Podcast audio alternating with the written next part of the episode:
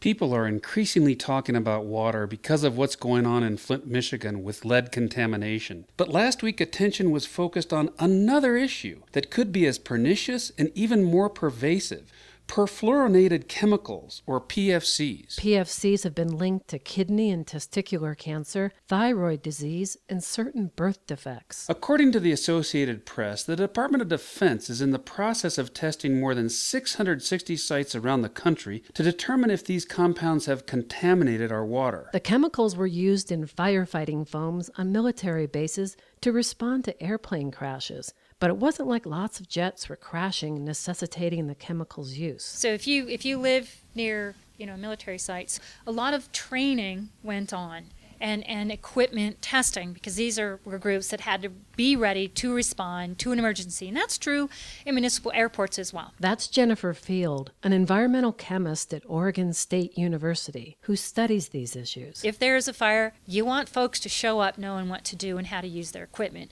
And so that kind of routine testing historically probably is the source of some of the higher levels that we think of being associated with, with military sites. The military stopped actively using firefighting foams containing PFCs for training purposes in the late 1990s, but still uses them on actual fires and has stockpiles of it. And the use of PFCs at municipal and other airports has not been surveyed as far as we can tell. But PFCs aren't just used in firefighting. They're found in a range of consumer products, from carpets to cosmetics to clothing, and even food packaging like microwave popcorn bags bags and pizza boxes. The chemicals were first developed by the 3M Corporation in 1951 and were used for decades by companies like DuPont to make non-stick, waterproof, and stain-resistant products.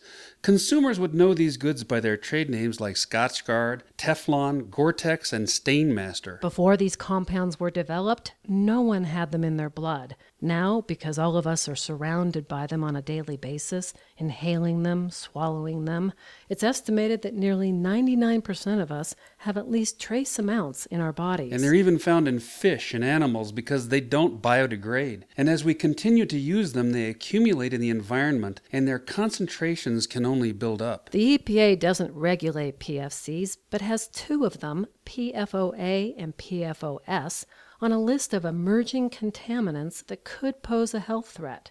In 2009, the agency issued provisional health advisory values, but they don't restrict the chemical's use.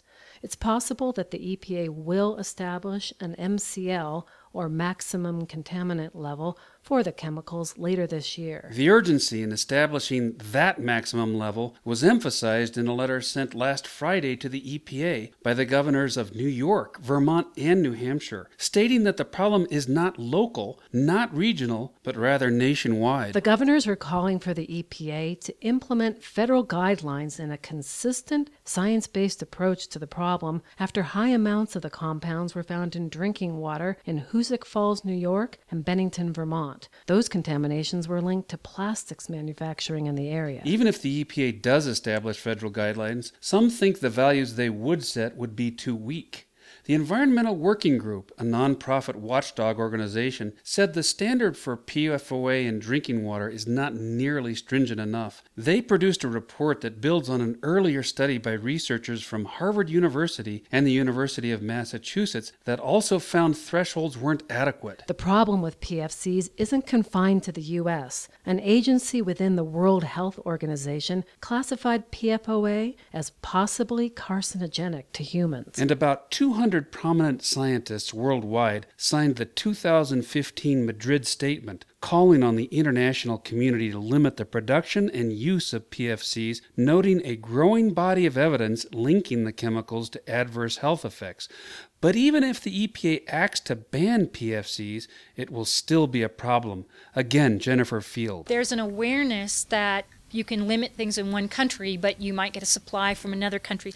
The United States is not the only country that, that uses these materials. And so we have other manufacturers around the world. China is a significant one, as well as remaining manufacturing in the U.S. So it, it's a complicated marketplace that also adds to the complexity. The good news is some companies are starting to respond.